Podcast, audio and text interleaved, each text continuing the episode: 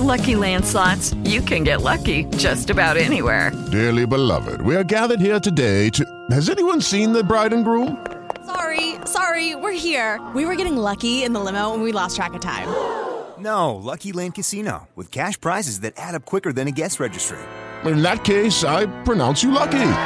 Play for free at LuckyLandSlots.com. Daily bonuses are waiting. No purchase necessary. Void where prohibited by law. 18 plus. Terms and conditions apply. See website for details.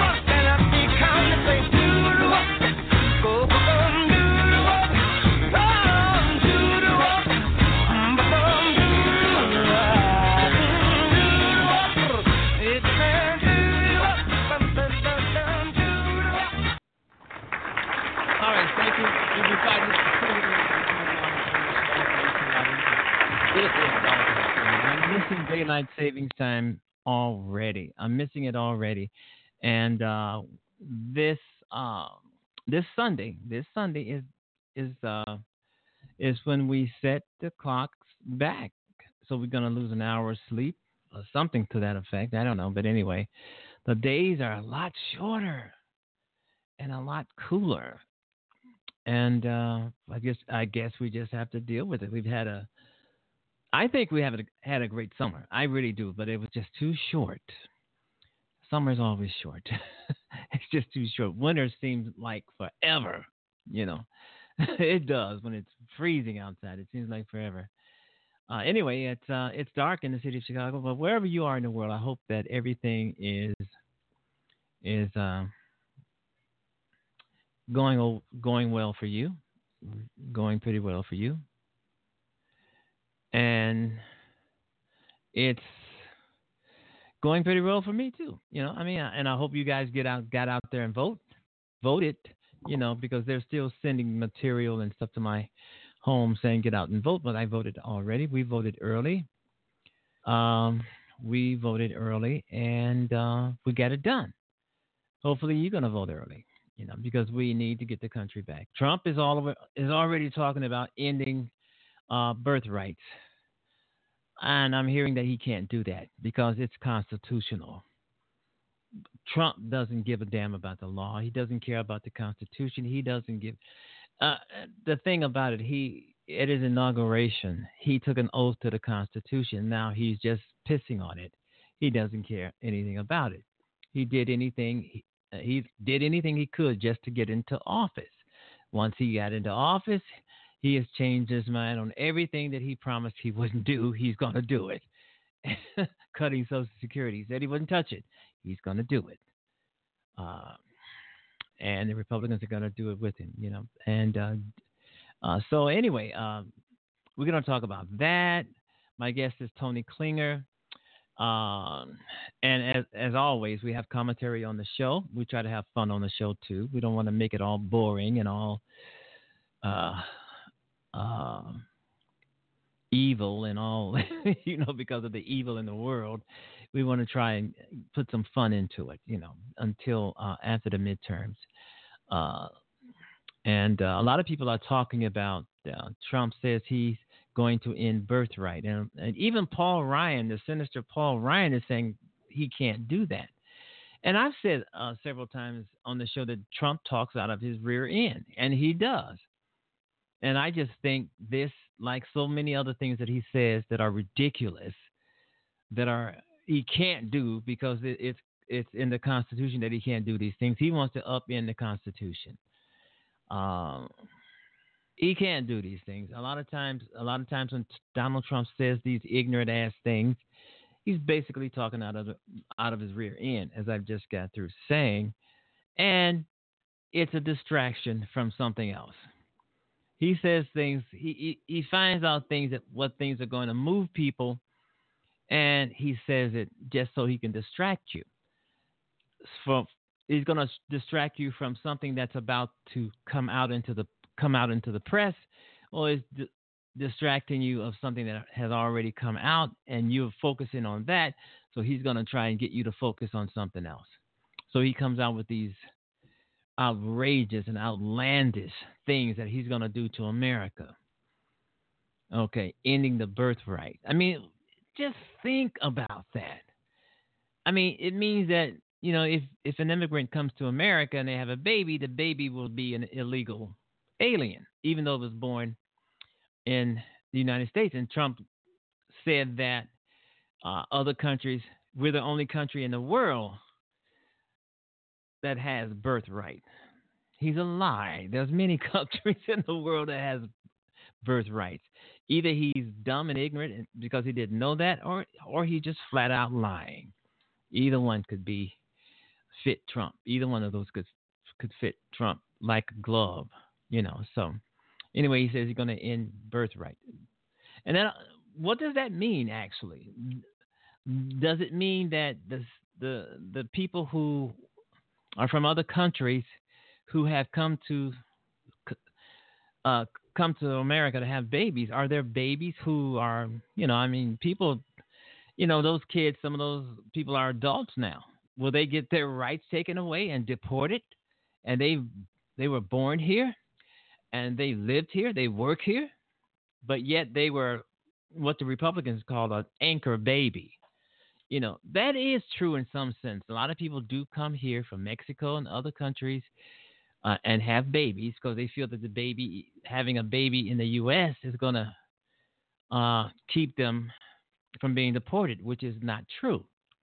And then some people come here and have a baby so they can figure that if their baby's born in the United States, their baby's going to get a good education, a good job, and everything else. Going to grow up to be, uh, you know, a great, a great, uh, a great American, if I can say it.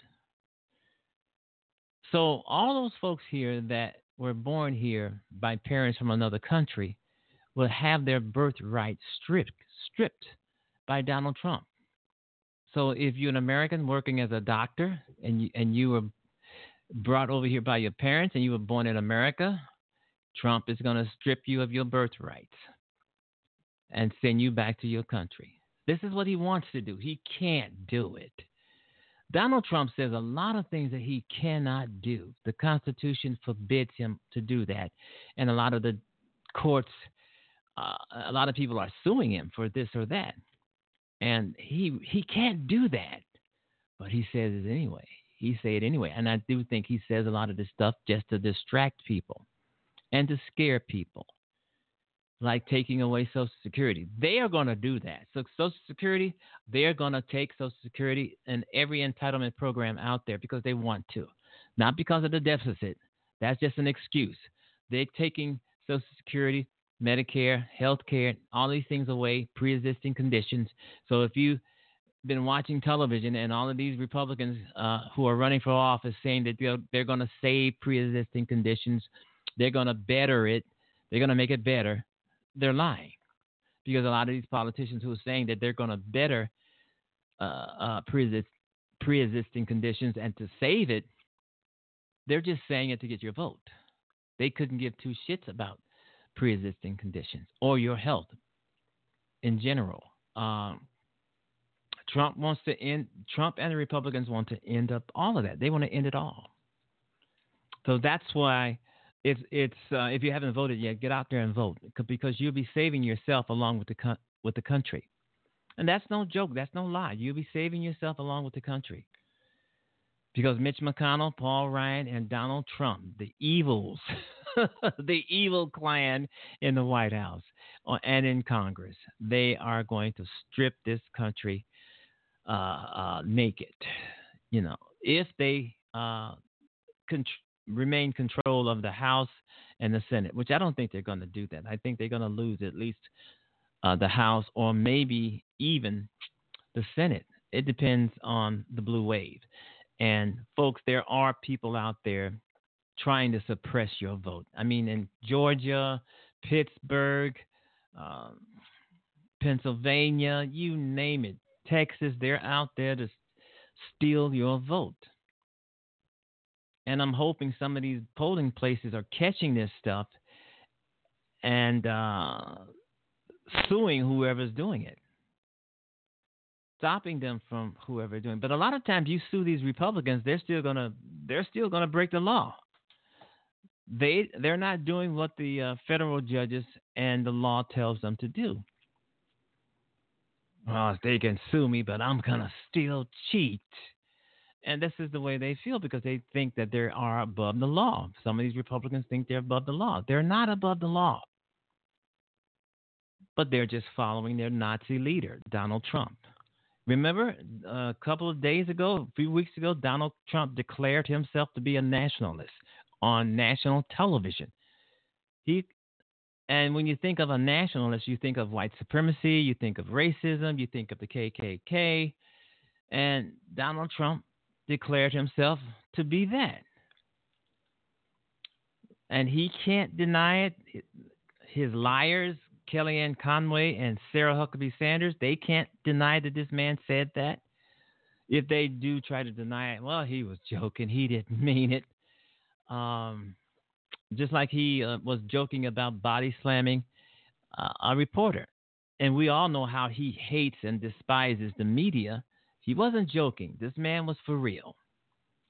This man was for real. This man um, instigates hate and violence all over the place to his supporters, and his deranged supporters go out and do something despicable, like the synagogue, murdering all those people in the synagogue in Pittsburgh. And now he wants to, and a lot of people, I'm hearing that he's visiting there, and a lot of folks don't want him there. They told him not to go there. They didn't want him there but yet he's going to go anyway. You know, so right then and there, he's just saying to hell with the people. I'm going to go there anyway. You know, they didn't want him there, but now, uh, you know, but now that he's there, uh, protesting is all over the place to try to get him out of there. They didn't want him there because they know that he is somewhat responsible for it, if not directly responsible, possibly indirectly. All right, uh, the George Wilder is on the air, folks. Thanks for tuning in. Thanks. It feels great to be on the to be on the air. It really does. All right, click to click like to follow this show, this amazing show. Hate lies have no homes here. No matter what level you are at in life, the next level is always waiting. Okay. This is the George Wilder Jr. Show, and we're talking about Donald Trump wanting to strip away birthright uh, from people coming to the country and people who are already in America. This man is insane. He's insane. He comes up with some, you know, I, I just think Donald Trump wakes up every every morning figure out what the hell can he scare America with this time. He's probably have some aide or someone by his side telling him to say this, say that, you can do this, you can do that. You know, I think he just wakes up every morning and says, "What the hell can I uh, scare the people of America with this time?" Oh yeah, I'm gonna take away and end all birthrights, which he cannot do. He cannot do. Donald Trump cannot just say something and expect it to happen. This is what a dictator does. He cannot. Well, Donald Trump in this country is not a, officially a dictator. He he wants to be one.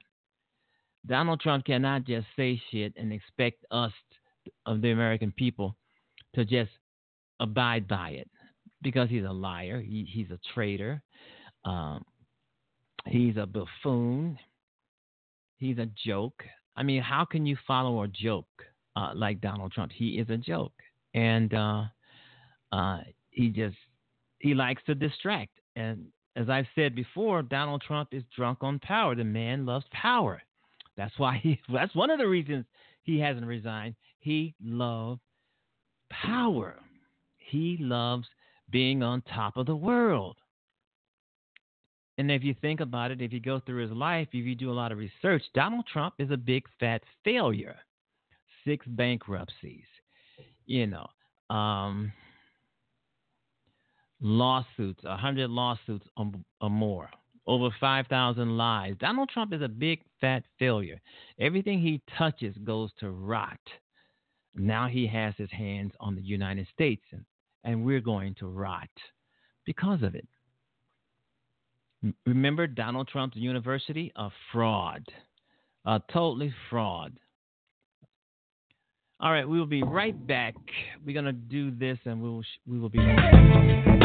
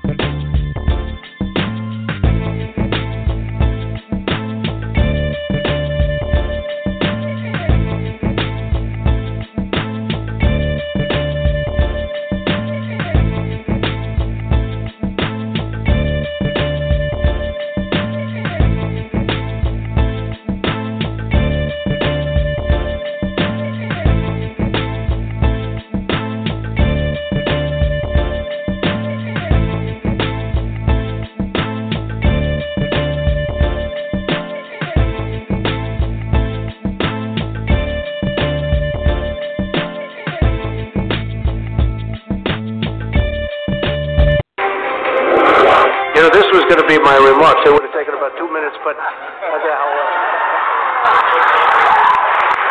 That would have been a little boring. A little boring.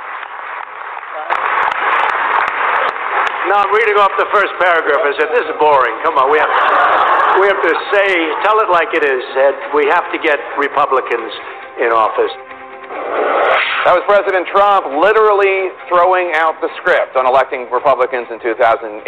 Since he made those remarks in West Virginia, he has tweeted attacks on. In an astonishingly blatant abuse of power, the President of the United States attempted to use the power of his office and the power of the federal government to financially injure a company owned by a man who published journalism the president doesn't like.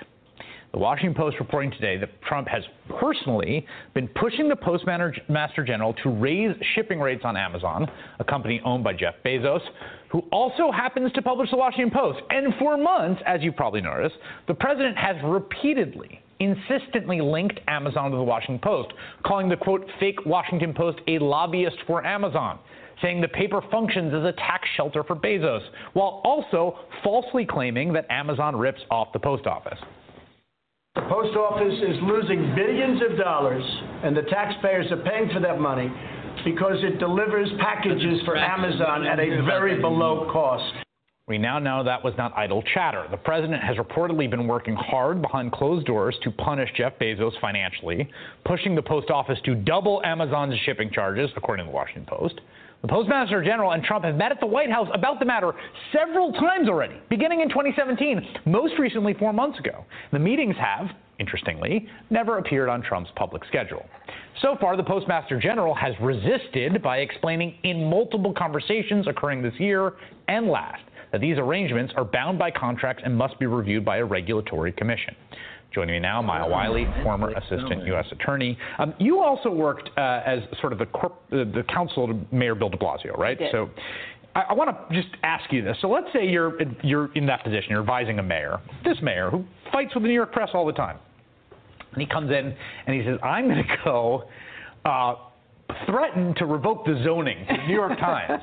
No, seriously, he says, I'm just so fed up. It would more likely You- be the New York Post. Yeah, the New York. You're right. The New York Post. Perfect. He said we're gonna we're gonna screw them on the zoning. I, I want to call the zoning commissioner in here, and I want to go after him and change it for the New York Post. What would you say to him? Well, af- wait, before or after I started spluttering and fell down on the floor. I mean, because it's so outrageous. So it's so outrageous. I can't imagine anyone Other than him doing it, other right. than Donald Trump ever actually raising this even in, as a question of whether he could do it in the first place. I mean, usually it doesn't even come up as a question. Right. Right? Do I have the power to actually go after someone I don't like just because I don't like them or because what they're saying about me as a public official? Why is that? Why does that not even come to people's minds? Uh, well, first of all, there's this thing called the U.S. Constitution. It has this amendment in it, was the First Amendment that protects free speech. Uh, so number one, it is a constitutional protection. I mean, that's and if you're an elected official, you expect to have the media examine you, critique you, say maybe things about you you don't like. In fact, it happens every day to every politician across the country, no matter what party you're in. Every level of government, At everywhere. Every level of government. And the other thing I find so outrageous about this is not only, first of all, if he wanted to do something that was legitimate, he could go to Congress. Absolutely. Because the U.S. Postal Service does not operate fully as an independent entity, right? It's, it's a quasi governmental institution, but it's really governed by Congress. And in fact, one of the reasons it has the financial problems it has right now is because Congress required it to, in 2006 to pay 75 years in advance on all Of retirement pension. health. ben- Right. Imagine if someone came to you and said, "You have to take out of your paycheck 75 years worth of retiree health benefits up front." You would actually be homeless. Right. So that's essentially what we did to the Postal Service. He, he could go to Congress and say, I think the Postal Service is giving Amazon a pass. They should actually look at what they're charging for packages for third parties. That's not what he did. That's a great point because it's it, in some ways this has been happening in front of us. I mean, he berates Amazon. He calls them the Wash, Amazon Washington Post, and then he talks about the sweetheart deal, which is just not true, actually, factually in terms of the cost. Mm-hmm. But there's something about the secret meetings of lobbying the Postmaster General that looks like he's trying to get away with something. Right. Maybe it looks like when you're talking to the former FBI director about in certain investigations. That's right. And and and this is, I mean, I I, I it's don't. a pattern of behavior. It is a pattern of behavior, It- I, and I don't want to sound hyperbolic, but to me, it's like. I, I don't know what's impeachable, what's not, but as abuses of power go, this is really up there. Like trying to, to, to use your power to shut, to, to screw Jeff Bezos, to punish him for what the free press writes about you is that's Yeah. real serious. And there is a difference here. He has a history and a pattern of using his tweets to attack his emini- and enemies, and including other corporations that he disagrees with or doesn't like, Right. or supporting corporations that he does. This is very different because it was a secret meeting, because he could have gone to Congress if it was a real legitimate policy matter, and he could. Uh, you know, there is this thing if the Jeff Bezos should think about called a civil action Well- uh, under Bivens, which is a Supreme Court case that says you can sue a public official for violating your constitutional rights. I think that would be very interesting if they sued, and particularly given what we just learned today. Maya Wiley, thank you for being here. Thank you. Hey there, I'm Chris Hayes from MSNBC. Thanks for watching MSNBC on YouTube. If you want to keep up to date with the videos we're putting out, you can click subscribe just below me or click over on this list to see lots of other great videos. And there are new ethics questions for President Trump. After disclosing on financial forums, he reimbursed Michael Cohen for the Stormy Daniels payment. The disclosure came in the very last footnote on page 45 of the 92 page report. It claims, quote, in the interest of transparency, while not required to be disclosed as reportable liabilities, in 2016, expenses were incurred by one of Trump's attorneys, Michael Cohen. The report claims that Cohen sought reimbursement of those expenses and that Trump, quote, fully reimbursed Cohen in 2017. Hmm. However, the government ethics chief disputes that Cohen's payment was an expense and therefore not required to be reported. In a letter to Deputy Attorney General Rod Rosenstein, the acting ethics director writes that based on information from the president's disclosure, quote, the payment made by Mr. Cohen is required to be reported as a liability. So that means the ethics chief believes Trump should have disclosed the payment on last year's financial form, which he did not. The acting ethics director ends his letter by telling the deputy AG that he's providing him with the president's financial reports from last year and this year, quote, because you may find the disclosure relevant to any inquiry you may be pursuing regarding the president's prior report signed last year. So, Frank, uh, the President of the United States declares in his financial form that he paid, repaid Michael Cohen somewhere in between $100,000 and $250,000. So this morning, how many mm-hmm. points of peril does this put the President in? So the, I, I come up with three scenarios. Two of them are awful for the president. The first one lacks credulity, but let's talk about it. That is that the president knew nothing about the payments. He's simply a good guy trying to repay his lawyer need to Cohen, who be, tells him after the fact, "I need. I need recomp, I need compensation." We, we've already gone beyond that because Giuliani has publicly said that the president knows that Michael takes care of such things. So let's go to scenario number two. Scenario number two is the president knew that this was being done. He knew fictitious corporations might have been set up. He knew that uh, a bank loan must have been set up fictitiously, and there may be money laundering and, and or foreign governments involved. That makes him a co-conspirator with Cohen for those underlying violations. The third scenario is that he found Exactly. out later that things were done were illegal and he paid Michael back. That makes him an accessory after the fact. He's in trouble. Yeah, and there's, I mean, just to be very clear, we're really, and I can't imagine anybody at this table is interested in the president's personal relationship uh, with a porn star or anybody else. But at this point, there is definitely a clear line that that is drawn between the president, and stop me if I'm wrong, and Michael Cohen, and money to a porn star who claims that there was an affair. The president has yet to admit to the affair, but there is a line of money that goes to this woman right before the election, and it appears to be to silence her for an affair. Am I correct? And, and the question, yes, you're correct, and the question will become how much did the president know about the methodology of this payment Mhm. and whether there were Ill- illegalities underlying that payment? That's what none of us know, including the president, because the president doesn't use email. So he doesn't know what the FBI seized in Michael Cohen's offices. How did Cohen document every conversation with the president? The FBI has that. So the FBI has that, but even more, Jeremy Bash, national security issues would be that, first of all, are there other women? Second of all, can this president be bribed or blackmailed? And the timing of these payments right before this is this is clearly an issue that the American people, unfortunately, it matters to them. It's not a, a personal you know, story of some cheap, disgusting affair the president might have had. Unfortunately, we have to talk about this because the president might be a danger if there are multiple situations like this and he can be pressured to perhaps give information away or be used by the Russians because a woman can shake him down for $130,000 or more. Yeah, the re- the, that's right, Mika. The reason these financial disclosure forms in our government are so vital, so important, not just for transparency, we want to understand to whom a president of the United States is indebted, because obviously that person has leverage, uh, financial, but also potentially political leverage over a president, over our elected officials. And so if these forms are, are inaccurate, you know, sometimes there's a clerical error, and that's generally forgiven. But if it's knowing concealment, uh, willful uh, efforts to conceal or hide payments, places where the president is indebted, that is a federal crime. And if we uphold the standard that the president is no more above the law than anybody else, anybody else in our government, anybody else in our society, then I agree with Frank. The president has some explaining to do. Thanks for checking out MSNBC on YouTube, and make sure you Thank subscribe. you. Thank you. All right, killing public education. Turning now to a special report on Donald Trump's Education Secretary, Betsy DeVos, who is rolling back years of policy in ways that could affect millions of students, maybe students in your own household. In the past few months, she scuttled hundreds of civil rights probes that were underway from the Obama administration and cut off programs that were designed to enhance diversity across American schools. She also dismantled protections for students at for profit schools. And DeVos came in as one of Trump's most controversial.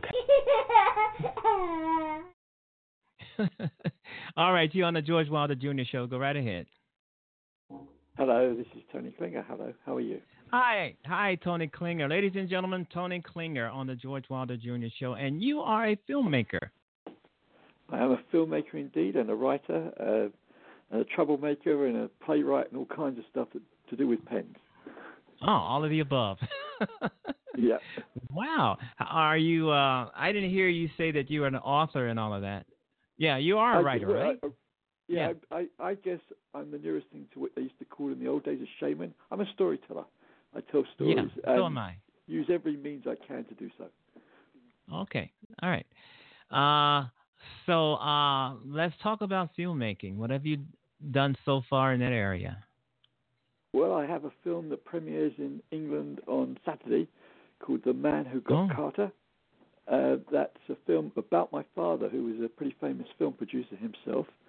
Uh, he made Mhm. many films with people like Roger Moore and Michael Caine and Lee Marvin and Roman Polanski and others. And Yeah. uh, this is a story, it's my love letter to him because I'm now the age he was when he passed away. So I just felt this was the appropriate time for me to make that story. So I've done it, and it premieres, as I said, on Saturday. So you you're out promoting it. Well, I'm hoping to promote it. Yeah, I'm, I'm doing my best. Uh, Yeah. I, I kind of, I kind of, I, I kind of like talking about other things too, because otherwise you get a bit stale. So I'm also Yeah. talking about my new books, and I have a play that goes into Yeah. workshopping uh, Mhm. at the end of the month. And so I'm a busy guy. I'm a busy. You guy. sure are. I mean, you you sound like a busy guy and a very talented guy. I mean, you got things going all around you. Uh, you're a Well, I think- I mean, that's that that's other people. Other people I mean, that's that's so interesting uh, in itself, being a filmmaker, because a lot of people are hoping to see their books made into movies. Well, I do it the other way And- around. I I use I use my script, film scripts as um, like a skeleton for my books. I like I like Yeah. to do it that way around because it, it makes it easier for me because I've been writing scripts since I was a kid, and I made films with the Who and Deep Purple and and regular films too. So uh, all kinds of things. I made a film called The Kids Are All Right with the Who, and one of my books is about is about that called The Who and I, uh, which is available in all the normal places like Amazon. And with all your story talents, of- with- uh, uh, I don't mean to talk over you, but with all your talents, um, especially in, in movie making, uh, are you act, are you teaching acting? Are you teaching movie how to make a movie, or you know, film school I or spent- something? I, I did spend about 10 years as an academic in universities in England. Uh, Mhm. I ran a thing called the Bournemouth Film School and another one called the Northern Film School. I was a lecturer, and I became a director of a university at University of East London. And I was fortunate enough to win quite a load of prizes and awards, and so I was very fortunate in that too. And uh, doing that actually gave me back my passion to get back in the business because for a Yeah, while I yeah. I kind of got jaded. Uh, we lived in America for a number of years, and you know you need something you need something new every so often. Everybody needs something new to get them the juices going to get excited again, and the students did that for me. They, they you know, their enthusiasm sort of rubbed off on me, so I, I, I'm grateful to the students I had. Yeah, I love working with kids too. I mean, they really give you, like you say, the enthusiasm and and the drive to carry on because because they are Yeah. so into it. You know, they really are. Okay, let's talk about your books. I mean, how many books have you written? And let's talk about your latest one. Uh, I've written three so far, and I'm now just signing a contract to do a series of ten. Um, Okay. I've, I've written three books. One was called The Who and I, which was originally called Twilight of the Gods. We changed the title because when we changed the publisher. Uh, and the second book was called The Butterfly Boy, and that's about. Uh, it, you ever hear of a thing called the Foot and Mouth Painters Association, which was founded in Germany before the war, Second World War, and it was to help disabled people who couldn't use their arms. And taught, a man called Arnulf Erich Stegmann taught people how to paint using their feet and their and their mouth. you And know, that's I, I I've heard about the feet, but you're just uh telling me about the mouth. So I yeah, they held a brush. In, I didn't know they did it with the mouth. Yeah, yeah, And that man, they that foundation, after he died, asked me to look into making a documentary about it. And when Yeah, I started to look into it, I found he was a really interesting man, a bit of a rough diamond. And Yeah. so we fictionalized it, and we tell that story in this in the Butterfly Boy, which is the story of this man's life from when he was born to when he contracted polio, and how he developed and how he survived the Nazis and how he built an empire, which is you know those Christmas cards you get through your letter box where they say you can make a donation if you want to help a disabled person. That's the man who started it, and that's now a worldwide thing. And and he also happened to be a really talented guy. And Yeah. despite his handicap, he was a womanizer. He lived the big life, and he was investigated, funnily enough, in America uh, by a, a, a committee of inquiry because the question was: was it really a charity or was it a business that he profited in in, in a big way from? So, fascinating man, fascinating book, fascinating story. It is fascinating. I, I mean, you got me mesmerized just listening to you, and uh, it is a. I mean, it is a. It is a fascinating uh, story, uh, and I'm pretty sure that we can learn a lot more about this this this guy. Yeah. Um, Well, and the third book is a book uh, that started off. It's called Under God's Table. It's not a religious book at all. It's a story about two little boys in the, in in Iraq just before shock and awe in the 80s, and and uh, these two boys, one's an Arab Muslim boy, and one's a little Jewish boy. And they grow up together like brothers. Uh, and one day they're in the family having dinner, and the attack starts, and the house gets completely fragged and demolished, and both their mothers get killed, and they're now orphans. And it's a story of how those two boys then, who are that close, become like Cain and Abel. They become deadly enemies. One goes to the west, to America. The other one goes to gets adopted by the royal family of Saudi Arabia. And it's that character. I feel like I'm responsible. The character of that sounds like the Prince and the Pauper. kind of, kind of. But what then Kind of, happens yeah, kind I, of. and I feel responsible in a funny kind of way, because the Mhm. Arab boy becomes like Crown Prince Abdulaziz. He becomes like the Crown Prince that we're hearing about some of the terrible things that seem to be happening in Saudi Arabia or from Saudi Arabia. Yeah. Uh, I, I think I invented him because that's what the story becomes, and how Saudi Arabia then eventually implodes, which is what I think will happen. I think Saudi Arabia can't continue like it is. Uh, so it's political, but it's basically how these two people fight to the death for their different sides, and and who wins and who loses and why. It's a it's a big thrill. Wow, that is very interesting. That that is something. Uh, that is that would be some reading, you know, because uh, I, I don't think people do stories like that anymore. I think the stories are more uh, diluted than they are uh, as they were told the way you're telling them, you know, um, as the way Mark Twain had told them. I think uh, storytelling today in 2018 is a lot different than it was uh, 20, 30, maybe you know 50 years ago. And I think a lot of us are trying to, a lot of us are trying to get back to that just plain old storytelling, you know, that plain old entertain t- entertainment that Well, will that- take that- you away. that- f- that Yeah, something I- that will I take you away from reality, you know. well, take you away from be my thrill. If that, if I Yeah. achieve that, if I make people enjoy themselves, if it takes them Yeah. out of themselves and their problems for a, a couple of hours, then you've Yeah. achieved your goal. Yeah, take them That's away. be, you know, it's supposed to be fun. Yeah. It's supposed to be fun, entertaining, and engaging. You know, and Yeah, and this and yeah, and uh, right, right, exactly. And it this sounds like what this book does, and I'm pretty sure that you've written three, three maybe four books, three books. Uh, uh, I'm pretty sure they're following some of the same lines and some of the same veins. eh, Uh, by you being just a plain old storyteller, but making it really fun and exciting. Well, I'm, I'm proud if I'm just a, a plain old storyteller. I I remember talking to I have a Even in the cousin who's a movies, movies and stories too. Yeah, well, my cousin's a literary agent, and I, who I've never worked with. She's just, and she's a friend. And I said to her, "What is it the difference between a literary agent? This is when I started, and a book agent." She said, "You don't want a literary agent." I said, "Why?" She said, "Because we're very highfalutin, and we we've got like these high aspirations for literature." She said, "You want to sell just a load of books?" I said, "Yeah, and I want to make a lot of people happy." She said, "Then you need somebody hmm. else. You need a person that wants to to read." you know, Oh wow, that enjoy it." that's. So what did you think when when you heard that?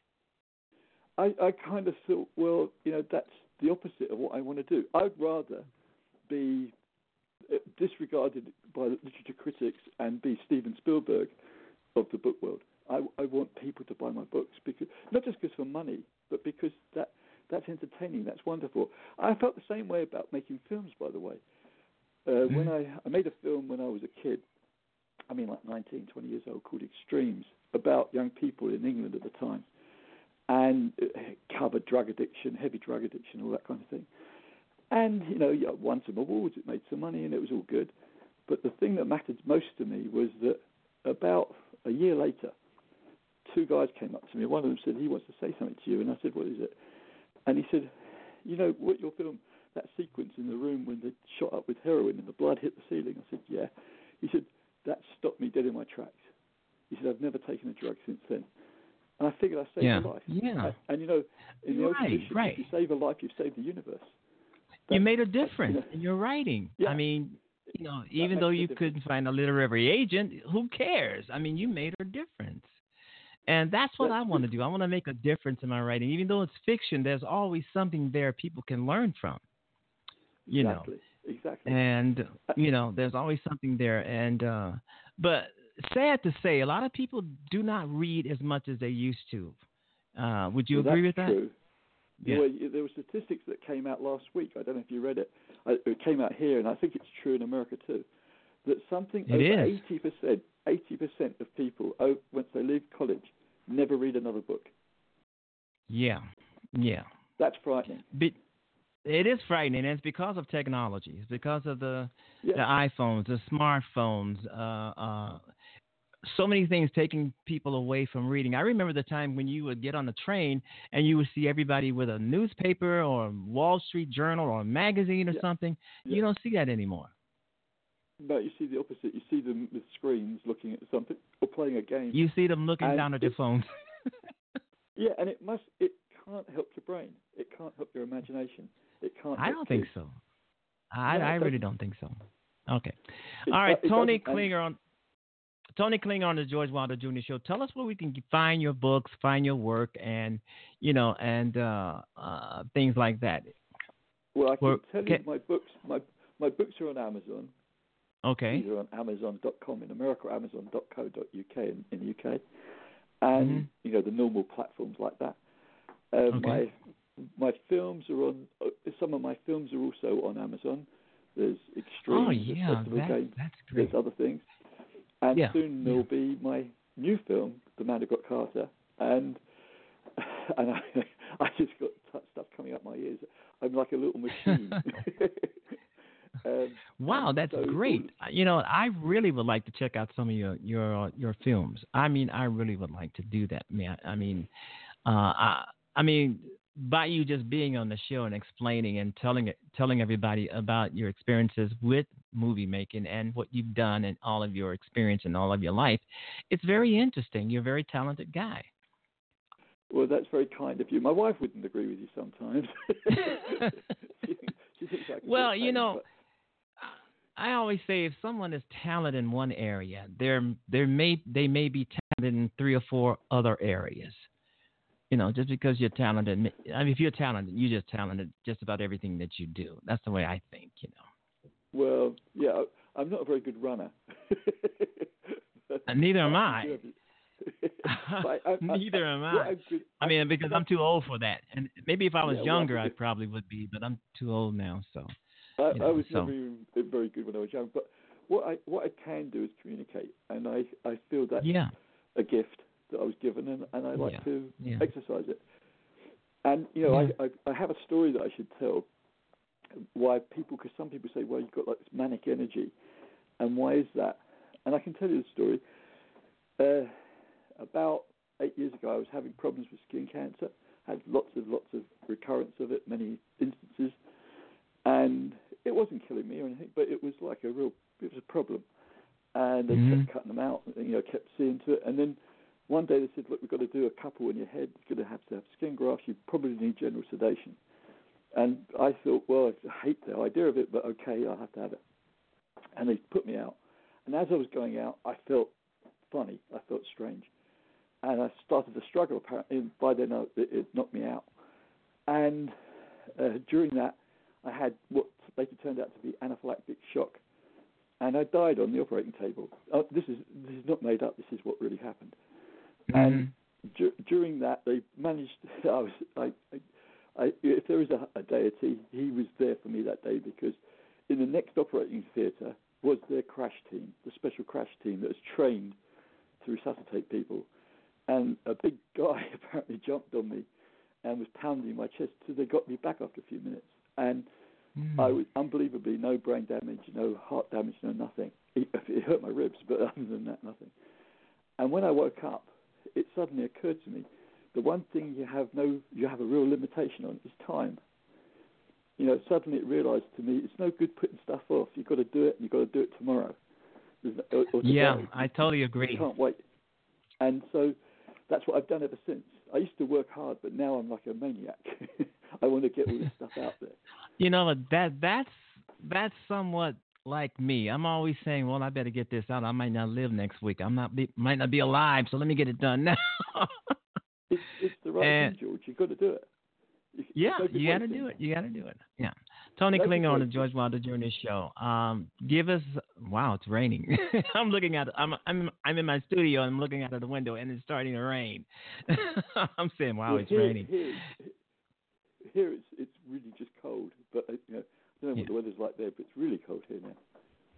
All right, Tony Klinger, give give us one more time where we can find your books and your your your movies, your films, uh, Well, I and can- I uh, can- well, the easiest thing to do is to go on my website, I guess, which is Mhm. www.tony D for David Klinger. That's Okay, Tony D okay. Klinger with a K, K L I N G E R dot com, and and all of the information is there. Okay, great. Uh, we'll be going there. I mean, because you're uh, you're a great guest. I want to thank you for doing the show. I want to wish you all the luck in the world for uh, for for what you do, and uh, I hope you can come back on the show someday eh, when you get your when your next film comes out. Thank you. That's really very kind of you, and thank you. It's been a delight. Thank you very much, George. Bye bye. Take care. All right, Tony Klinger on the George Wilder Jr. Show. We will be right back.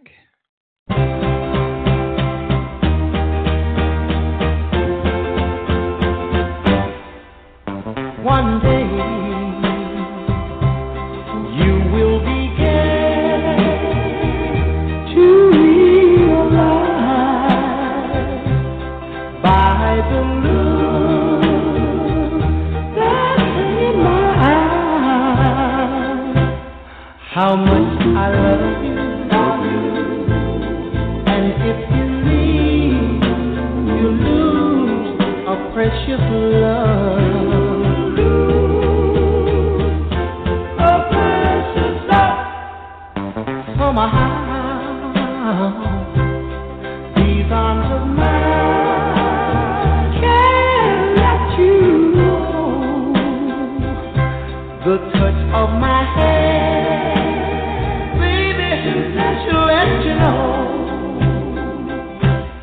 how much I love you,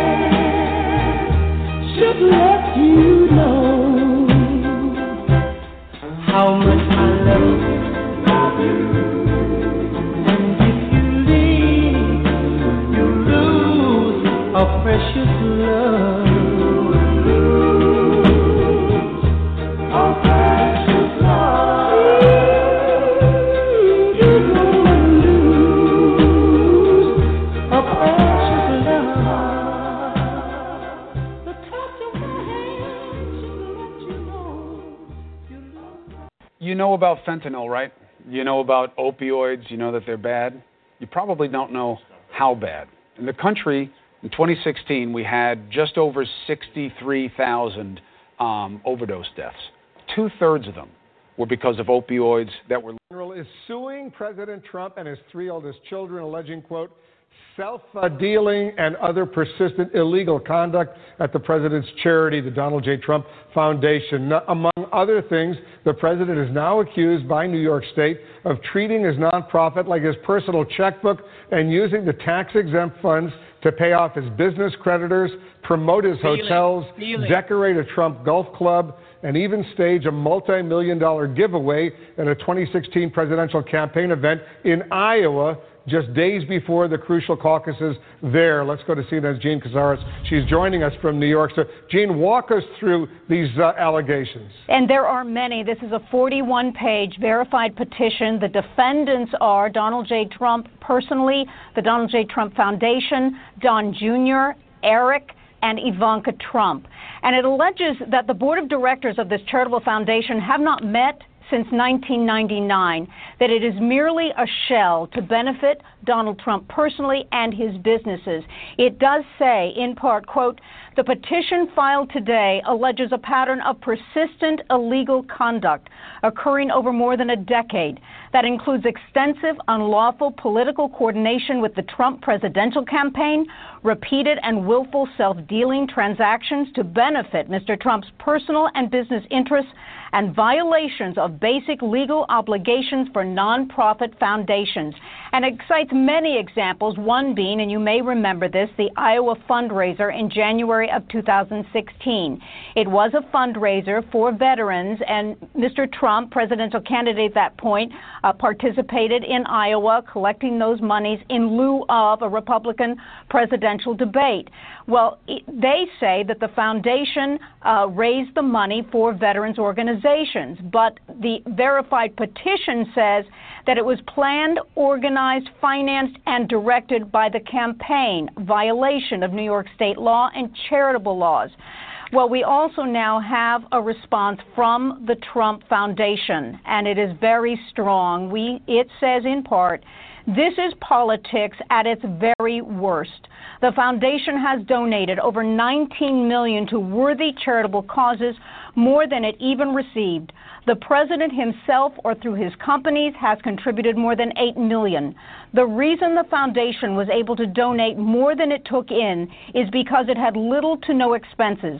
This is unheard of for a charitable foundation. And Trump, what they are asking the court to do is to close down this foundation. They want it done under the responsibility and observation of the court. And they are saying that Donald Trump should no longer be able to participate in any form or fashion of a charitable foundation for the next 10 years. And his children, who are also, as I said, those co defendants, they cannot involve themselves with a charitable foundation under New York state law for one year.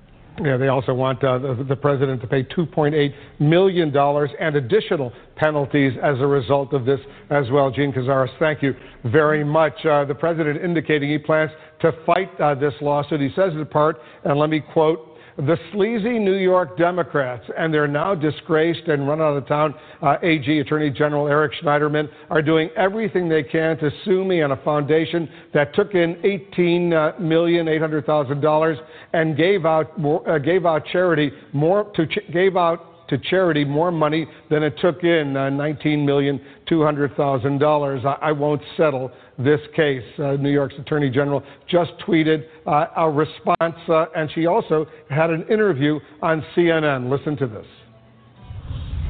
Mr. Trump has tweeted a response. Here we go. The sleazy New York Democrats and their now disgraced and run out of town AG Eric Schneiderman are doing everything they can to sue me on a foundation that took in $18.8 million and gave out to charity more money than it took in, 19.2. I won't settle this case. What do you make of that? What's your reaction?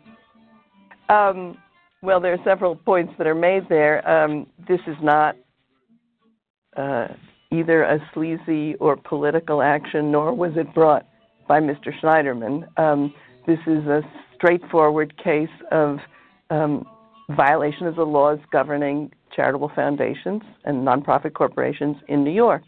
Um, so, Attorney General. That's my response to the. all right, that's your response. So you're saying it was not brought by Mr. Schneiderman, but the tweet goes on to say Schneiderman, who ran the Clinton campaign in New York, never had the guts to bring this ridiculous case, which lingered in their office for almost two years. Now he resigned his office in disgrace, and his disciples brought it when we would not settle. um, we brought this case when we were confident that we had the evidence and the legal uh, arguments to back it up, and it was not. It obviously was not settled. Um, uh, that's usually how cases are brought. There's nothing unusual about that. Barbara Underwood, uh, the Attorney General of New York State, speaking with CNN's uh, chief international anchor, uh, Christiane Amanpour. Uh, all right, let's get back to the panel. Seth Waxman, you're a former federal prosecutor. You've looked through this document. All of us have read the document by now. Uh, how strong of a case does New York State have against the president and his children? Well, it, it seems very strong, but let's be clear at the outset that there's a difference between a civil case and a criminal case. So at the end of this civil case that the AG has brought, the worst thing that can happen to Mr. Trump and his family is a uh, monetary fine. So no one can go to jail for this lawsuit. On the other hand, as I've understood it, there have been referrals made to the Federal Election Campaign Commission and the IRS when Donald Trump, the president, signed this tax form that's associated with charitable foundations, a, a 501c3. He signed and said that all the money being brought in was going to be used for charitable purposes. If that is a lie, that is perjury. That can be a federal crime. In addition, if monies are taken from donors under the auspices that it's going to go for some charitable purpose and it's diverted to someone's personal bank account to their personal interest, but it, be it political campaigns, you know, dressing up a golf club or whatever, that can be fraud. And that can be, under the federal law, wire fraud, which is a 20 year criminal penalty in jail at maximum. So for me, what's the most concerning about this, if I'm the president, isn't that someday he might have to pay some monetary fines. I don't know that he much cares about that at the end of the day. My concern, if I'm him and his lawyers, is that there could be a criminal referral to a U.S. attorney's office, and now he's back in the soup of yet another criminal investigation. Yeah, it's a significant uh, uh, allegation made uh, by the New York State Attorney General, Margaret, uh, that uh, they used this charity for political purposes in the days leading up to the Iowa caucuses, and that they've got uh, text messages here from the then uh, Trump campaign manager Corey Lewandowski explaining what should be done with this money that's being raised. Uh, charitable foundations are not supposed to be involved in politics. Yeah, that's right. And I think Seth is certainly right that if this were to take on some sort of a criminal element or aspect uh, on a parallel track, it would obviously be a, a huge story at that point. Uh, but there is a softer impact to this right now that is potentially real also, and that is that it goes to the credibility and the trustworthiness of the Trump organization in general and charitable claims. And uh, don't forget, the president is currently engaged not just in midterm campaigning, but has a reelection campaign that has been up and running for some time.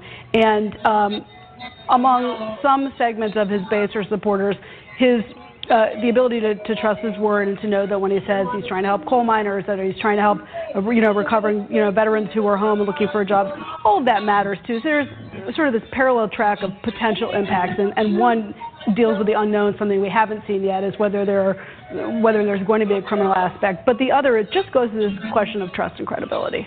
And, and the president, in his tweets uh, a couple times, April, uh, he said, "I won't settle this case."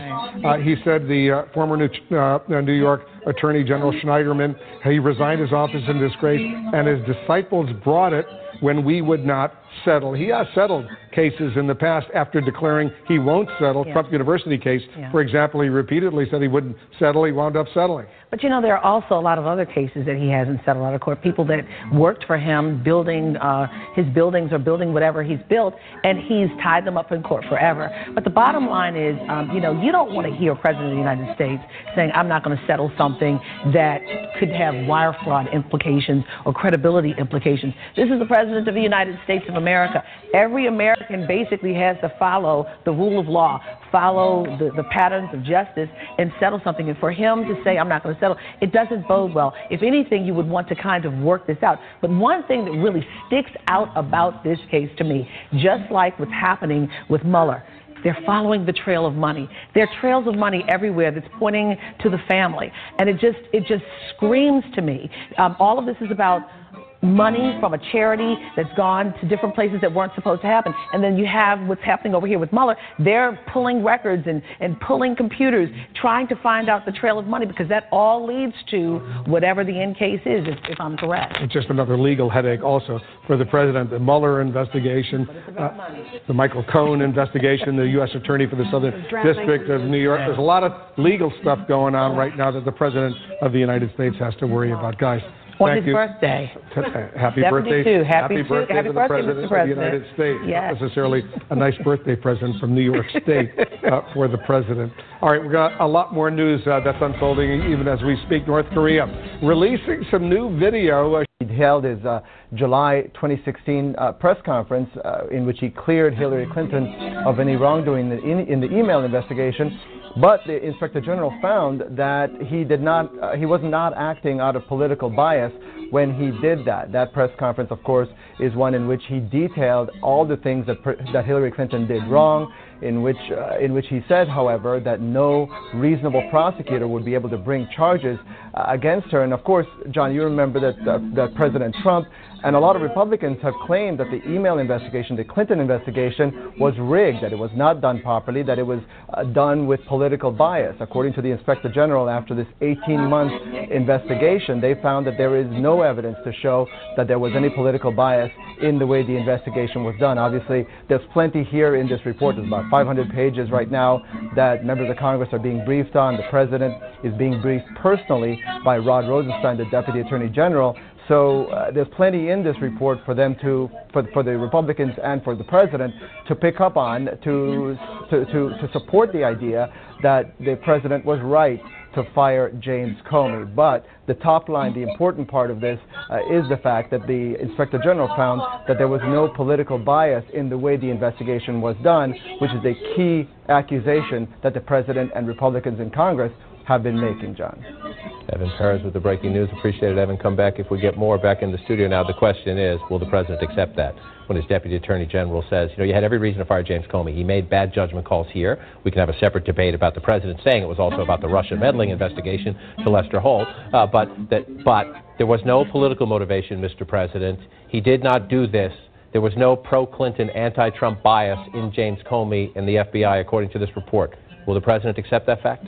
No, but it's an important fact that we should think about and accept as journalists and people who are viewing this. No, he's not going to accept it. But I think it still matters that he spent, you know, almost a year saying this investigation was wrong and cleared Hillary for no reason. And we've had a report from a pretty serious IG respected by both parties now saying it was not politically motivated. Will it change the politics? No, but it matters. An important point you just made, and we have to focus on the fact the same IG who wrote this report, James Comey, made mistakes, made bad judgment calls, should have handled himself better, but was not motivated by politics, is the same guy who wrote the report Republicans love just a couple of weeks ago that led to Andy McCabe, Comey's former deputy, being fired. The question is, what, ha- what, what happens? Rod Rosenstein sitting there, President despises Rod Rosenstein. The President views Rod Rosenstein as part of the problem. He's saying, Mr. President, James Comey was a bad actor. He was not a biased actor. Well, this is not going to make him like Rod Rosenstein anymore, and I don't think he's going to accept, as Perry says, that this was not politically motivated. He still feels that it is, and he will probably continue to say that. It is important that we now know an, an IG, an independent in, inspector general, has concluded otherwise.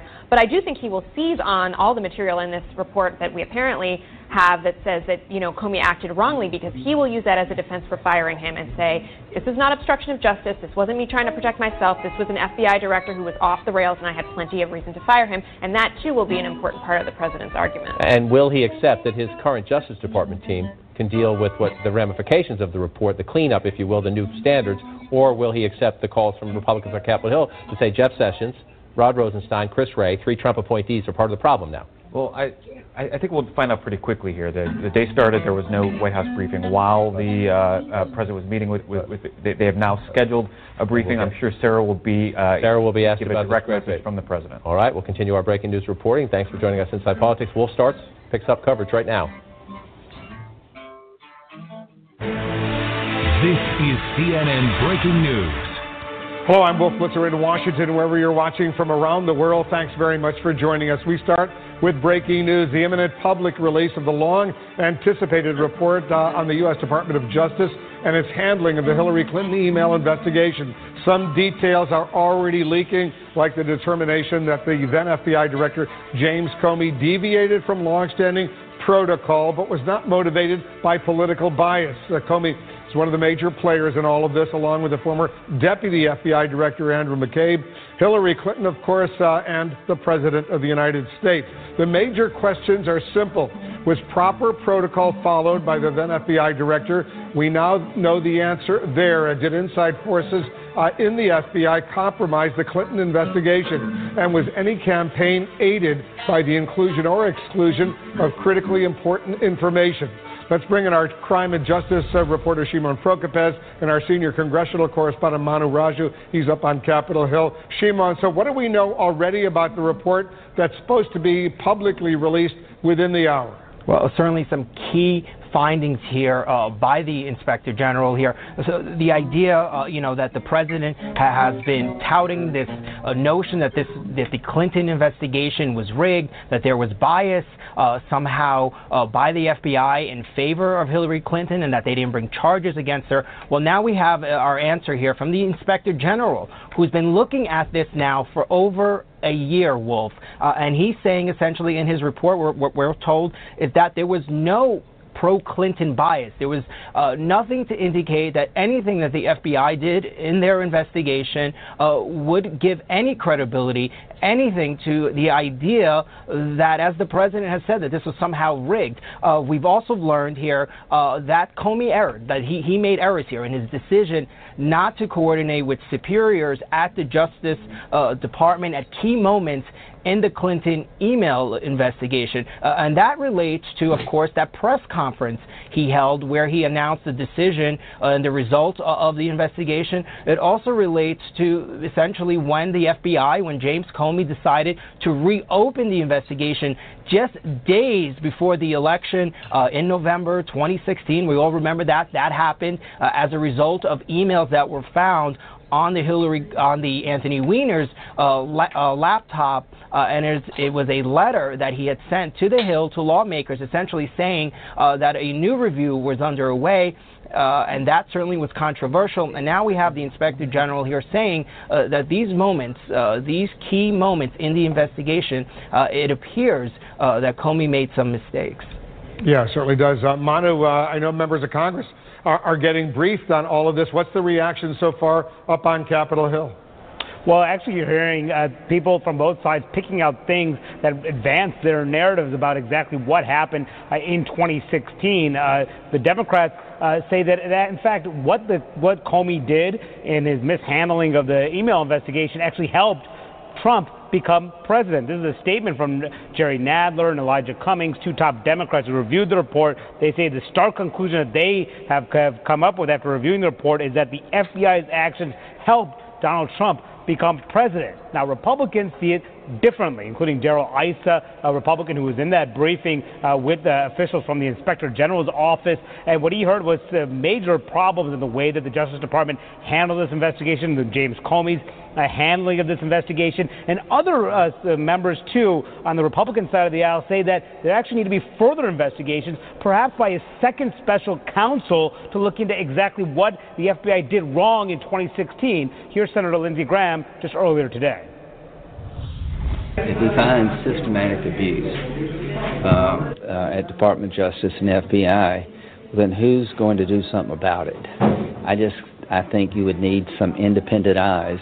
If he suggests that the DOJ and the FBI got off the rails and did inappropriate things when it came to the Clinton email investigation, who's supposed to go figure out what should have happened?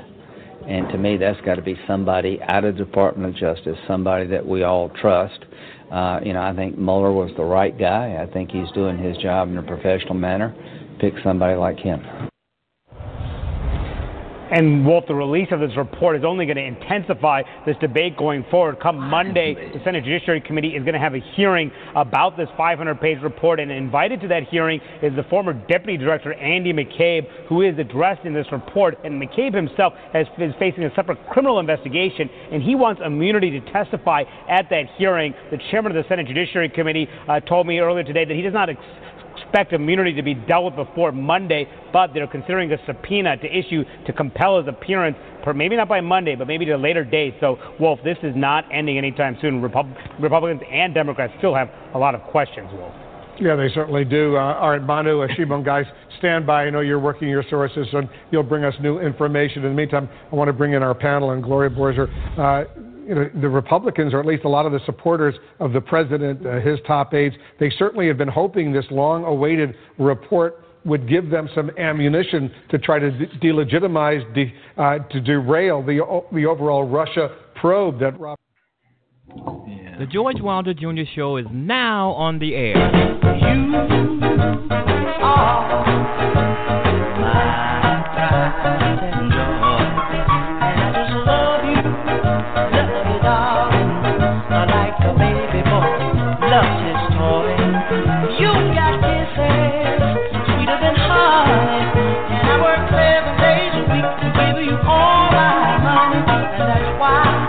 You are my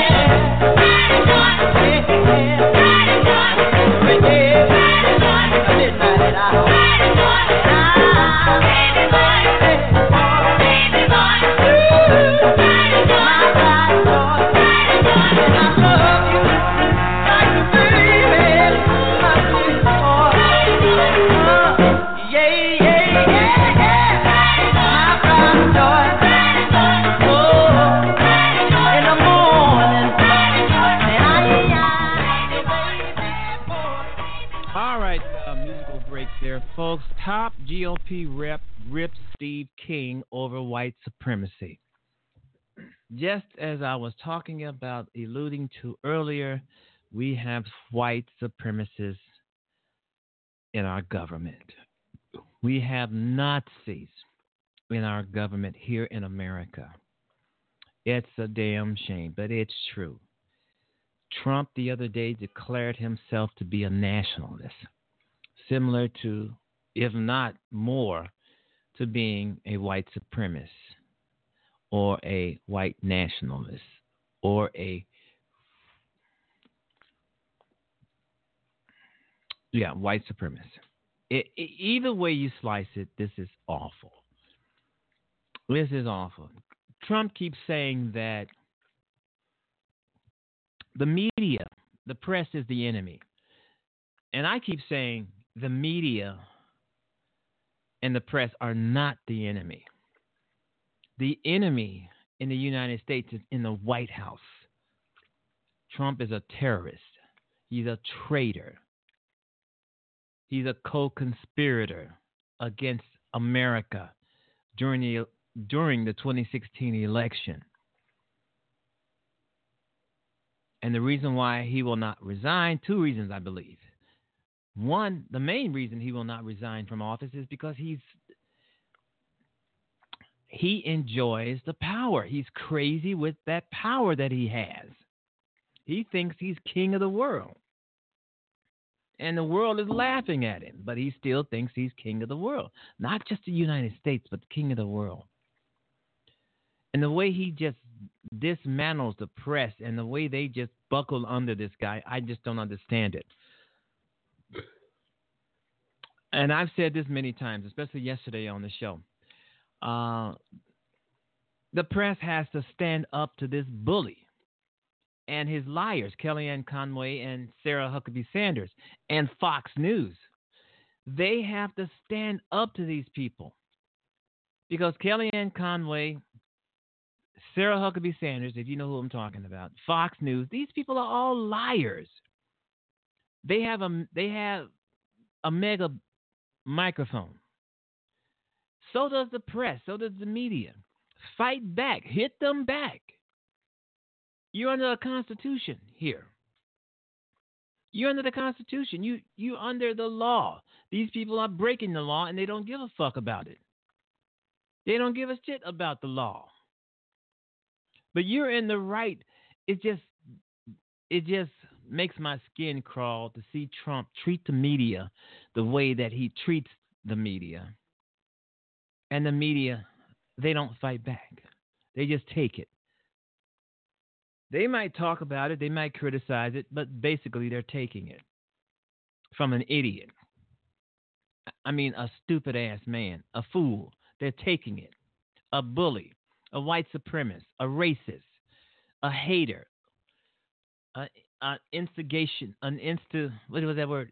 Instigating, an instigator of violence. Excuse me. Trying to find, trying to find my words here. An instigator of violence, and the press has to stand up to Donald Trump.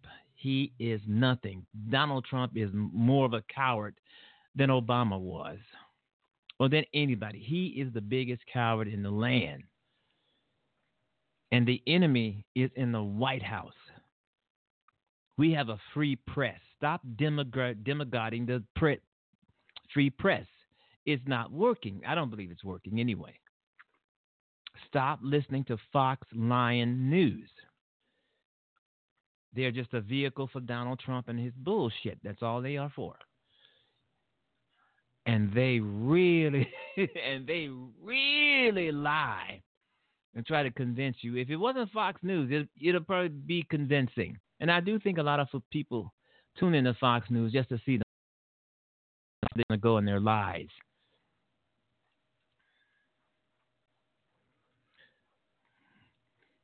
But you know, uh, uh, stop watching Fox News. I mean, just turn that shit off because there's nothing but lies, propaganda. It's Donald Trump's uh, political machine. All those assholes at Fox News are in Donald Trump's butt. There's no doubt about that. Crap. I mean, you're hearing it from the George Wilder Jr. show. Listen to my show, and stop watching a bunch of lies. Stop watching a lot of uh, a lot of people who are trying to tell you how to think, when to think, what to think. Stop it, because these people are just lying. They're trying to get get into your head, as if you don't have a mind of your own. Fox News know what they're doing. and they know who's and they know who's listening. They know who's watching their shows.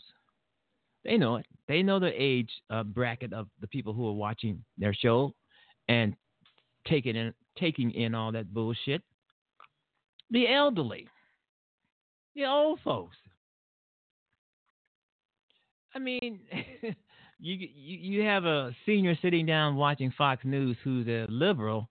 They're gonna get up after a while and be and be a Republican because a liberal, Fox News and some of these other hate hateful uh, TV stations, they're all about making liberal a nasty word, making it a vile word, or making Democrat, for that matter, a vile, uh, a, a nasty, vile, evil word. The only evilness is coming out of Donald Trump's mouth every single day. He is the evil in the White House. And no doubt about it, there's no doubt Fox News is the evil on the other side. So, what we got, folks, right now is our vote. We have to get out here and do our thing, as they used to say back in the day. Uh, some people still say it. I don't think it. Uh, I don't think it will ever go out of style. Vote blue. And Donald Trump, I'm hearing and reading that Donald Trump is already blaming Republicans for the loss of the midterms. And all, um, vice versa, the Republicans are blaming Donald Trump for the loss. You know, because a lot of people just don't like him. They hate his guts, uh, you know. Uh, warranted so. Uh, yeah, a lot of Republicans are now blaming Donald Trump for the, for the midterm loss. There's some validity there, but also they can't really put it all on Donald Trump because a lot of them were complicit. Now they're trying to ease their ass out of being complicit by putting all the blame on Donald Trump. When the Republicans in Congress, they're just as much white supremacist and Nazi driven as Donald Trump is. But now, since they know Donald Trump would throw them under the bus, they're trying to throw Donald Trump under the bus.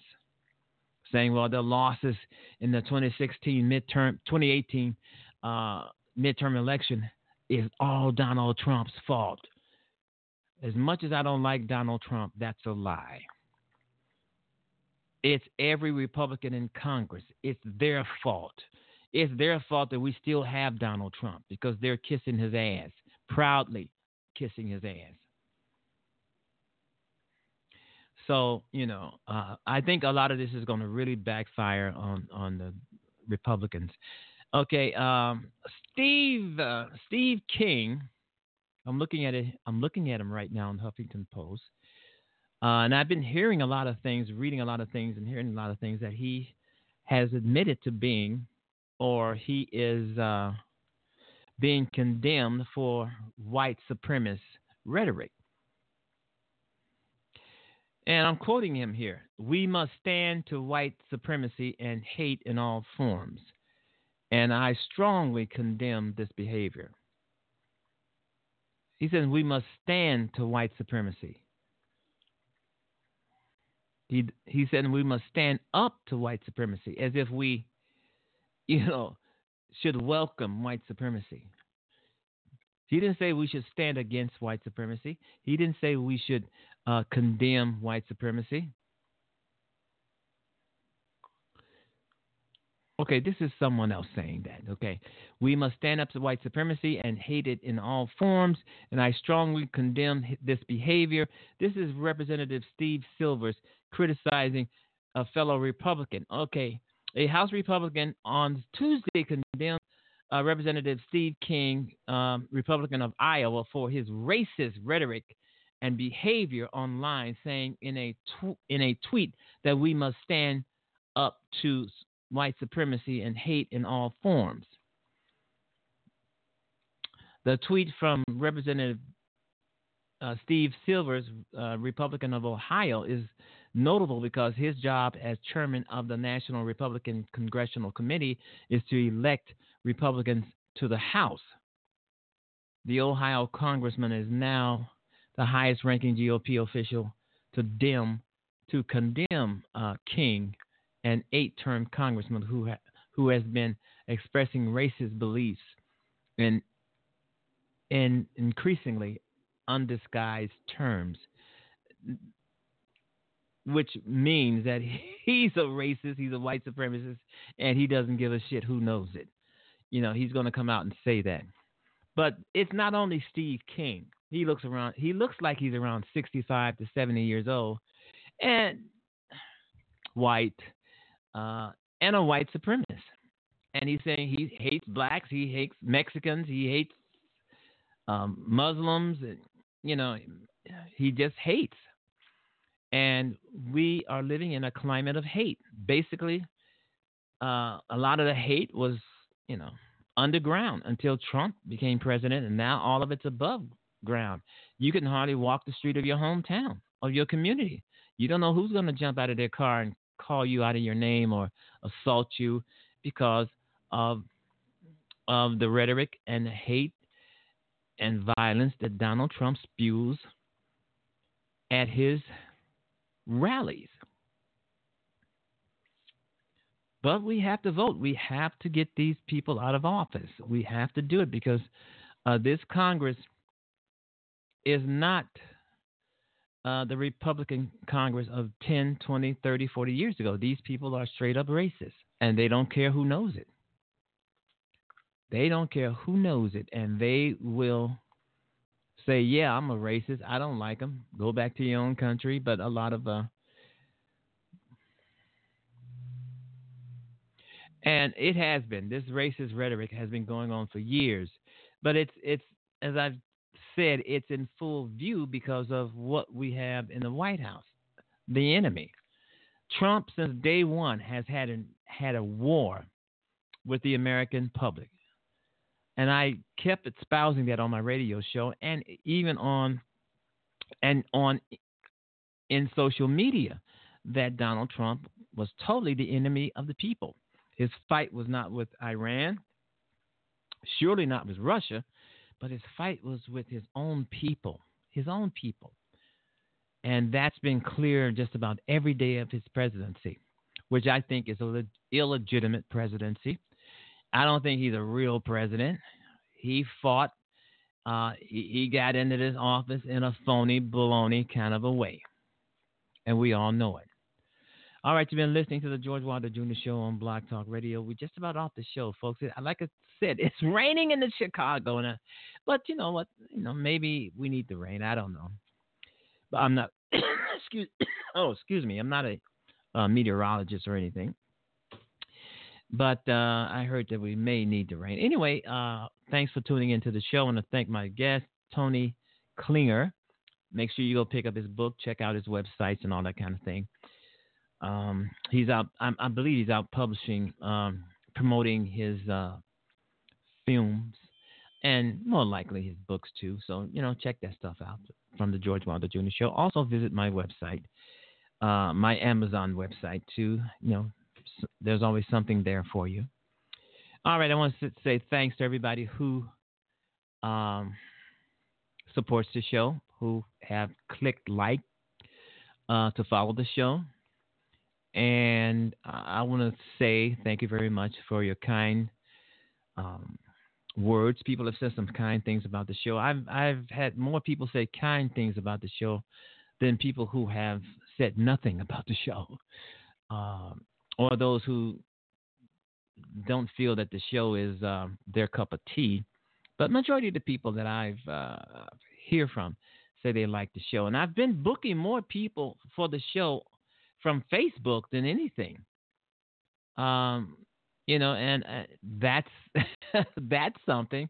I've been booking more people from Facebook on the show. At one time, it was pretty hard for me to do that, uh, but now people are coming in and asking me if they can be on the show. They have a book, they have something they want to say or talk about, and we if we're friends and we've been knowing each other for a long time, I you know it, it it's a no brainer but I've been booking more sh- people from from Facebook.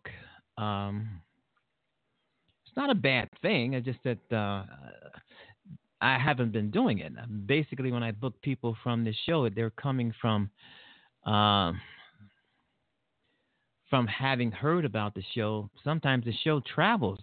And I think the best way that this show travels is from mouth to mouth. I mean, people saying things about the show and telling other people about it, and then they're telling other people about it, and then they're telling other people about it. And some people, you know, will listen to the show and say, "Hey, I want to be on the show. I want to." Then some people listen to the show. No, that ain't that. That's not the kind of show I want to be on. Um, but basically, it's been all good. It's been very, very all. It's been all good for the George Wilder Jr. show. I'm still paying for it, but in other words, it's been totally, totally all good, and I do enjoy it. I want to thank everybody who's been a part of it, and I want to thank everybody who has been on the show for the last four and a half years. Right, all the guests that have uh, been on the show from. Uh, they're gone. I'm, you know, some of some some of them come back every now and then with the show, and then there I've had some notable guests who have been on the show, and they have been just great. Um, all right, so I want to thank everybody for listening. Enjoy your day, enjoy your morning, enjoy your afternoon, enjoy your evening, enjoy your weekend. Wherever you might find yourself listening to this show, enjoy it, whatever time of the day. You know, uh, once these shows are podcasted, uh, recorded, uh, you can download them, you can listen to them, you can have them on your website. And I have gone, gone. What surprises me is that I've gone to YouTube and I've seen my show on YouTube. I didn't put it there, okay? Uh, some guests uh, who was on the show previously thought it would be nice to have the show on YouTube. So you can also pick up the George Wilder Jr. show on YouTube. Just put my name in there, and some you know people put my show up there. I you know because uh, there's something I don't do. I'll put musical. Uh, uh, I'll put uh, something up there that's musical, playing the guitar and singing and, that kind of thing. But I don't put up my show on YouTube. Uh, some guests do that, and uh, and if I want to see how many of my shows are on YouTube, I just go to YouTube and say, "Whoa, okay, she put that up there." Okay, you know that's what it's all about is getting the word out about the show. Uh, of course, um, it's nice to have uh, people on the show who are uh, actors, who are directors, producers of movies. That's great. It's beautiful musicians. It's great to have those kind of folks on the show who comes on the sh- who come on the show, and then after that decide to promote the show in their own way. Um, of course, they're going to pr- promote the show that they're on, but still, in all, it's it's it's uh, it's a great thrill for that, and I appreciate everybody who does that. Uh, there are still some people who don't do those kinds of things. That's fine. You know, people are fickle. What can I say? All right, I, I want to say um, adios, everybody. I hope you join me tomorrow on the George Wilder Jr. Show. You have a great, great evening, or you know, a morning, or whatever you want to. Whenever you find yourself listening to the show, we we are off the air. Everybody, make sure you join me tomorrow. Tell everybody you know about the George Wilder Jr. Show, and please, please, please vote blue.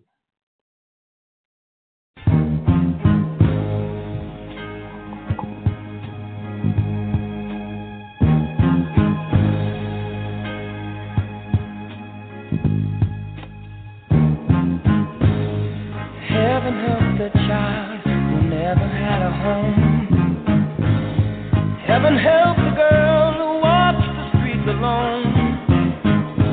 Heaven help the roses if the bombs begin to fall. Help.